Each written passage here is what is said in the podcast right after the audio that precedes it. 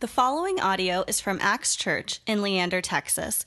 More information about Axe is available at axechurchleander.com. Awesome. Well, hey, as, uh, as we get started this morning, as we get into our message, I, I want y'all, we're going to start off with a question that I just want you guys to consider, okay?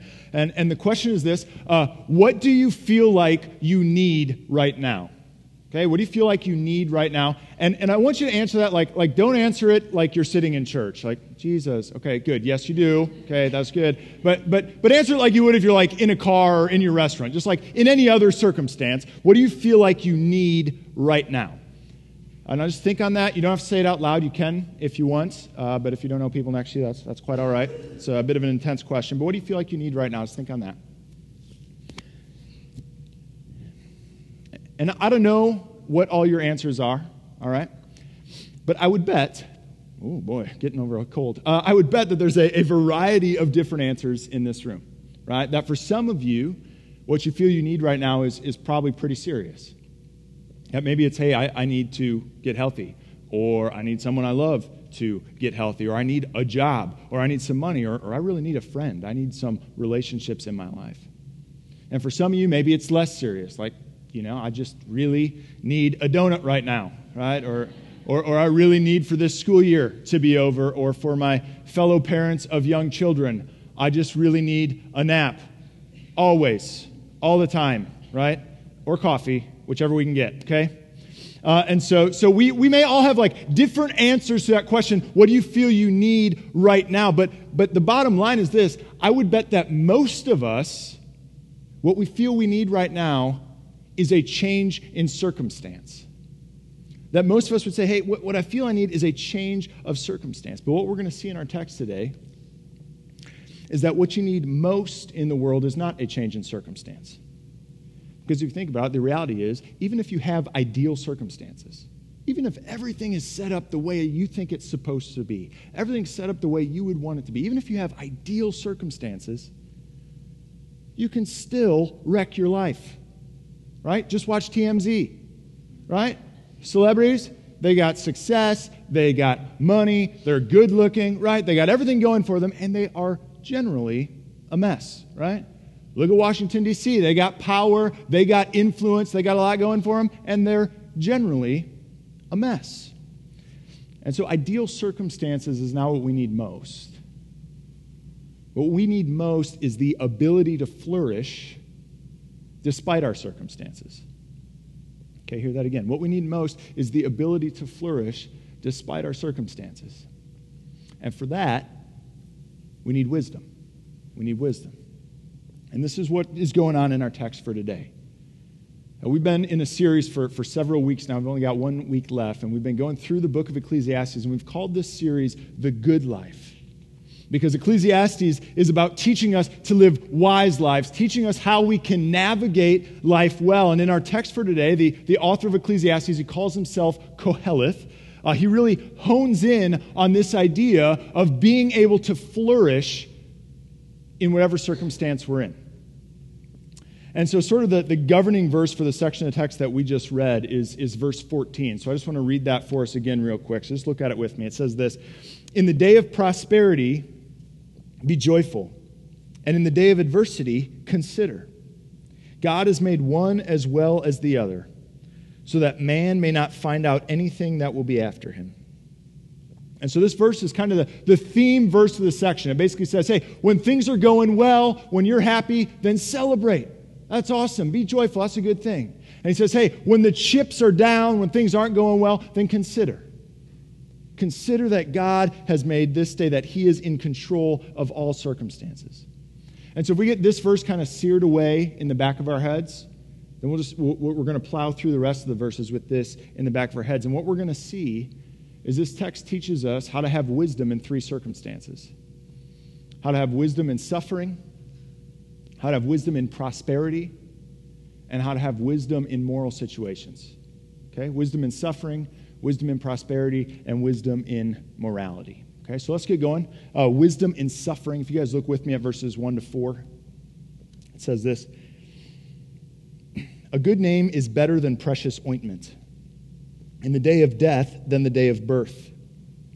It is better to go to the house of mourning than to go to the house of feasting. For this is the end of all mankind, and the living will lay it to heart. Sorrow is better than laughter, for by sadness of face the heart is made glad. The heart of the wise is in the house of mourning, but the heart of fools is in the house of mirth. All right, so I don't know if you noticed, but this text is like, that section of verse is kind of weird, right? Like he's, he's kind of paradoxical here. Uh, Koheleth seems a little bit masochistic here. Like it's, it's, it's really messed up, right? I mean, did you notice he says, death is better than birth? He says, it's better to go to the house of mourning than to the house of feasting. He says, sorrow is better than gladness, better than laughter. What is the deal? What is he talking about, right? Like, this is crazy. Well, verse 4 here points out, it's kind of the, helps us understand the three verses before it. And what he says in verse 4, right, is the heart of the wise is in the house of mourning, but the heart of the fool is in the house of mirth. And mirth is probably best understood as like pleasure, joy, happiness. So he says, the wise are in the house of mourning, the fools are in the house of happiness. And this is what he's pointing out. He's saying, listen, my end goal in writing this is to make you wise. That his end goal is to make you wise. That, that throughout sort of all ancient wisdom literature, there's, there's always sort of two categories there's the wise and the fool. And Koheleth in this text is saying, I don't want you to be a fool. I want you to be wise. I'm not talking about being happy, I'm talking about being wise. And so his point in these verses is that death and sorrow and suffering and hardship, that those things have more power to make us wise than good circumstances. That we grow more when things are hard than when things are good. And I think if you were to look back in your life, you probably recognize, yeah, that's, that's probably true. Uh, the, the great philosopher C.S. Lewis uh, put it this way He says, Pain insists on being attended to. God whispers to us in our pleasures, speaks in our consciences, but shouts in our pains.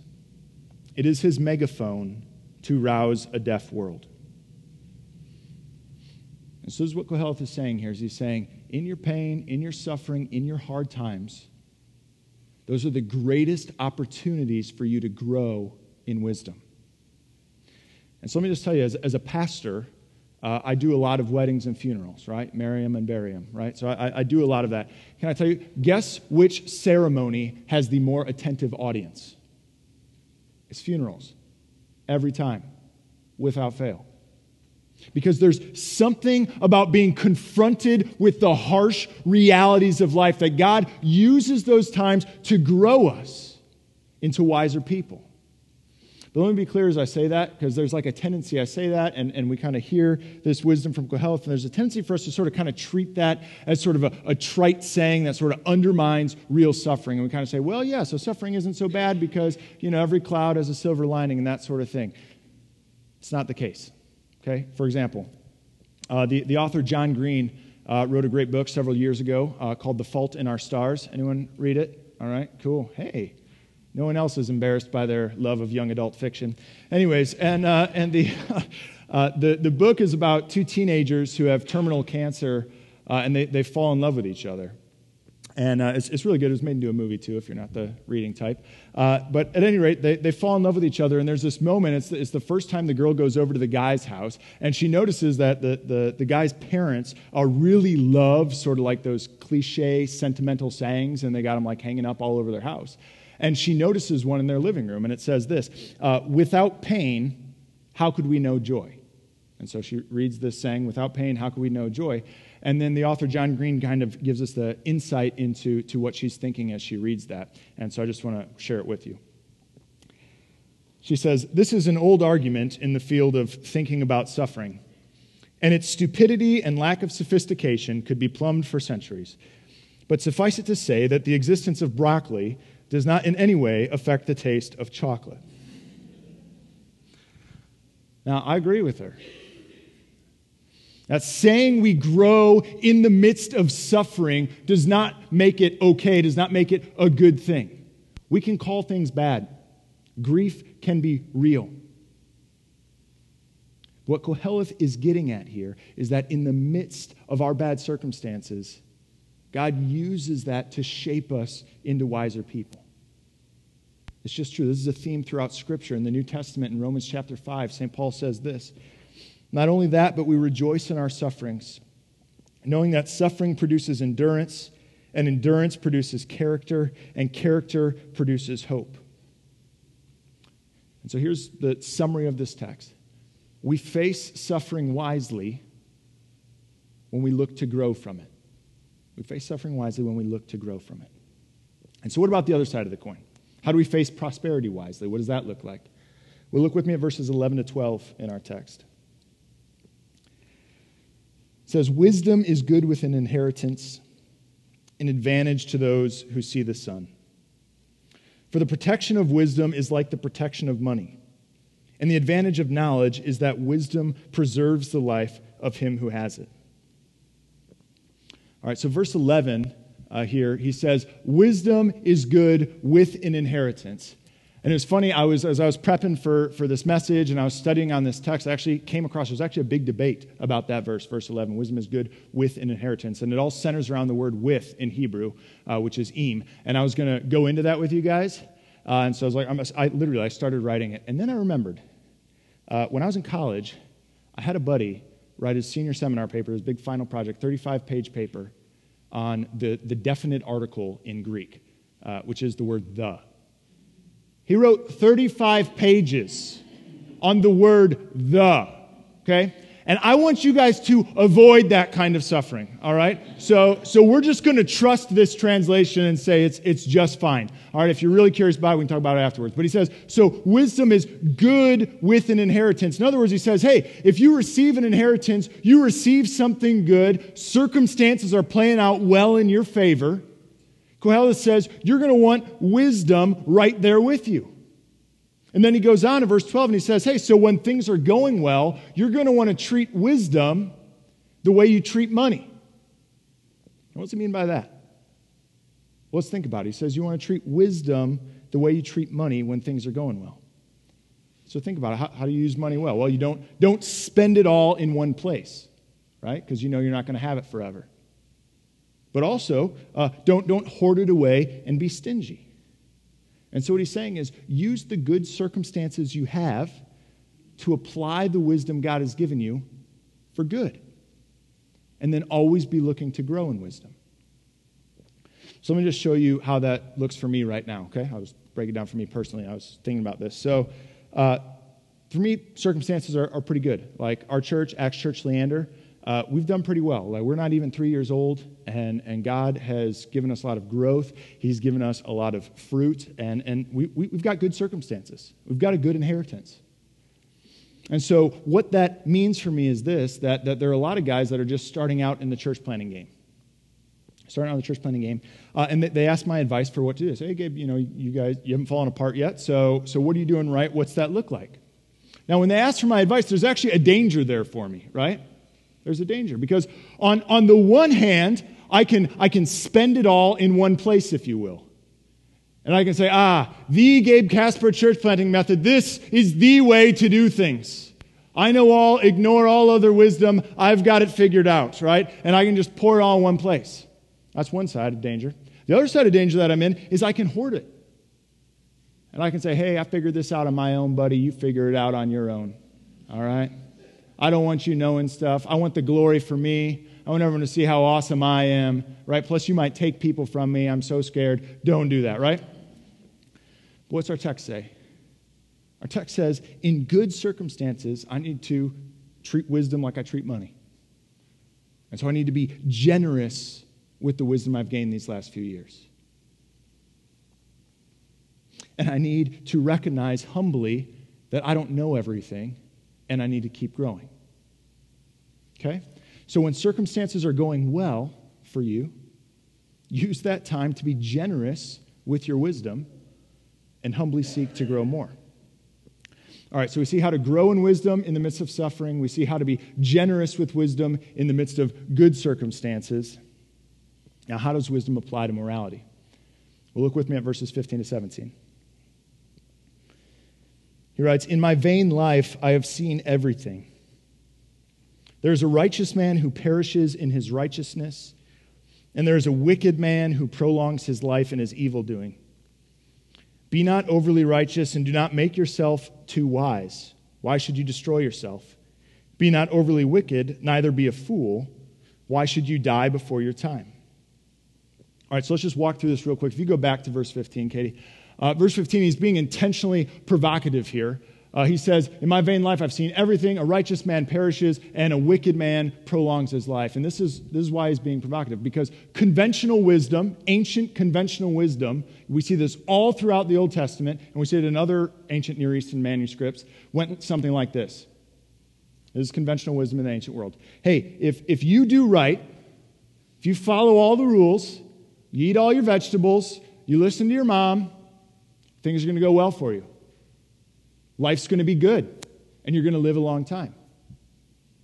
But if you don't follow all the rules, do whatever you want, don't eat your vegetables, don't listen to mom, things are going to go poorly for you. You're going to die. It's going to be a mess.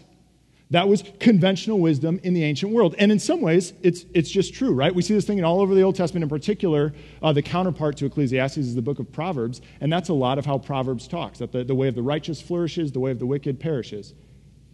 And it is true to some degree, right? Like if, if you're, you treat people pretty well and you work an honest job, generally speaking, things are going to work out okay for you, right?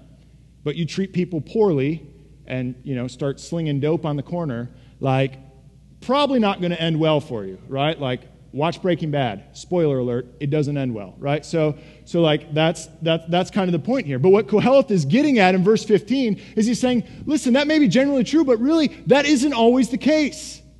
And we've all seen this, right? You see the, the good guy who's doing good things and helping people, and he's the one who gets the terrible illness and dies, right? And the bad guy who's not doing anything and is selfish and doing whatever he wants and hurting other people, he's the one who gets to keep on living. We see this happen. And that's what Koheleth is pointing out. And so, what he's saying here is he's saying, don't base your morality, don't base your right or wrong choices based on whether or not you think it's going to work out in your favor. Don't choose right or wrong just for the sake of whether or not it's going to work out in your own favor because you don't know that. You don't know that it's going to. You know how things are going to work out. And so then we ask the question all right, well, if we don't base our morality on that conventional wisdom, what do we base it on? Well, verse 16, I don't know if you guys caught it, it's kind of wild, right? He says, Be not overly righteous. What's going on there? Aren't we supposed to be righteous? Do good things. Well, it's as if he's anticipating that we're asking the question, what should we base our morality on? And he's anticipating the answer being, well, we should base our morality just on doing what's right because it's right. Don't do it whether or not you're going to get a reward, just do it because it's right. Do the right thing because it's right. And he says, don't do that. He says, Don't do that. It's going to destroy you. Why? How does that work? How does doing the right thing because it's right destroy you? Well, let's think about it. You do the right thing just because it, it's right, it's going to take you about two seconds for that to turn into self righteousness, for that to turn into pride. Because the reality is, none of us have it all together, none of us is perfect. We're all going to mess up. We're all going to sin. And so what's going to happen is, is you may get one piece of morality really, really right. And you're going to insist that everyone else start falling in line with what you're doing. And then you become prideful and self righteous and insufferable. And no one's going to want to hang out with you. Right? You ever spent time with a vegan? It's terrible. I'm kidding. Kidding. I love my vegan friends. Okay?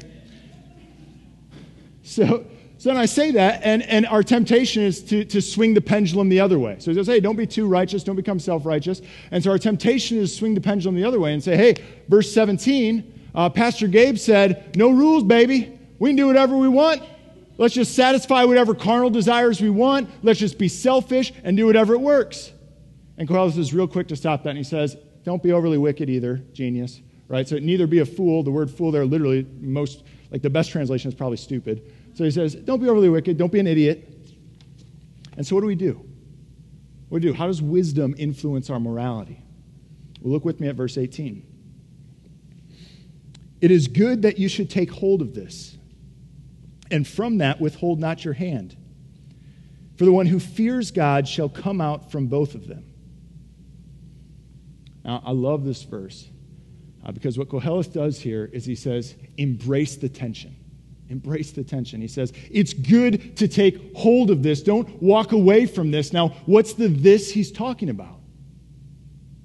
The this he's talking about is recognizing our propensity to become self righteous in our morality on the one hand, and our propensity to become lax in our morality on the other hand. And he's saying, hey, don't fall to one side or the other on that. Sit in the middle of that. Grab hold of that tension. Just sit there. But if you're like me, you hear that and you're like, bro, there's got to be some relief from that tension. Like, like there's got to be some solution for us to move forward, for wisdom to actually shape our morality. And there is. Second half of the verse. For the one who fears God shall come out from both of them. The one who fears God shall come out from both of them. And so you don't want to be self righteous in your morality. What's he say? Fear God. You don't want to be selfish and a slave to your desires. Says, fear God. Now, last week we, we talked about, if you were here, we talked about how to, to fear God uh, is best understood as to stand in awe of God. Uh, to fear God is to, is to stand in awe of God. But here's the deal there's no way to fear God, there's no way to stand in awe of God if you don't know God, if you don't actually walk into his presence. There's no way for that to happen. And can I tell you, friends, there is only one way to know God. And that's through his Son. That's through Jesus Christ. And see, what we see when Jesus was here and when he walked the earth is that he brought wisdom to any circumstance we would face. That we see Jesus bring wisdom into suffering. There's a story I love where Jesus is, is walking with his disciples and they, they see a blind beggar on the streets. And the disciples look at that beggar and they say to Jesus, they say, Jesus, you know, who sinned? This guy or his parents that he was born blind? Jesus says to them, guys, that, that isn't how suffering works. It wasn't because of his sin or his parents' sin, but it's so that you could see the glory of God that you could grow and that he could grow. And then Jesus heals the blind man. And then when Jesus walked this earth, he told us how to handle prosperity with great wisdom. Now, there's this time when a, a, rich young man ran up to him and said, Hey, good teacher, what must I do to inherit eternal life? And Jesus says to him, Sell everything you have, give it to the poor, and come follow me. In other words, Jesus says, take all the good circumstances that you've been given and pass that on to others, and then come and continue to learn from me. And when Jesus was here, he showed us how wisdom shapes our moral choices. Uh, there's a time when, when Jesus was, was dining in the house of a, a, really religious guy, a prominent religious figure in their culture. And he's sitting there, and a, a, a prostitute came in. And she started washing Jesus' feet with expensive ointment and with her hair. And the religious guy looked at Jesus and said, Hey, man, if you were really moral, if you were really righteous, you'd have nothing to do with this sinful woman. And Jesus looks at him and says, Whoever is forgiven much loves much. You see, you want moral wisdom, you first got to see that you need to be forgiven much. And that's going to get rid of any self righteousness that's sitting inside of you. And then you got to see that from that, you are made to love much. And that's going to shape you to turn from your selfish desires. Now, I say all this, and someone says, Hey, Gabe, well, that's, that's all well and good, but that was Jesus, you know, way back then. How does that affect me now? How does that affect us now? Well, listen, the same Jesus that walked this earth and gave us wisdom and suffering and prosperity and morality is the same Jesus who died on the cross to make you right with God. And he's the same Jesus who rose again to offer you new life and eternity with him.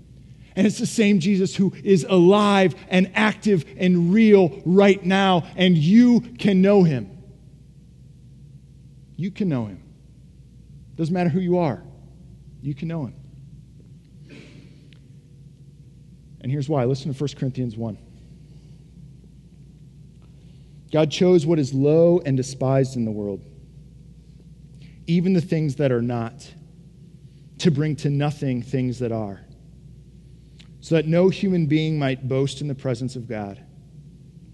And because of him, you are in Christ Jesus, who became to us wisdom from God, righteousness and sanctification and redemption.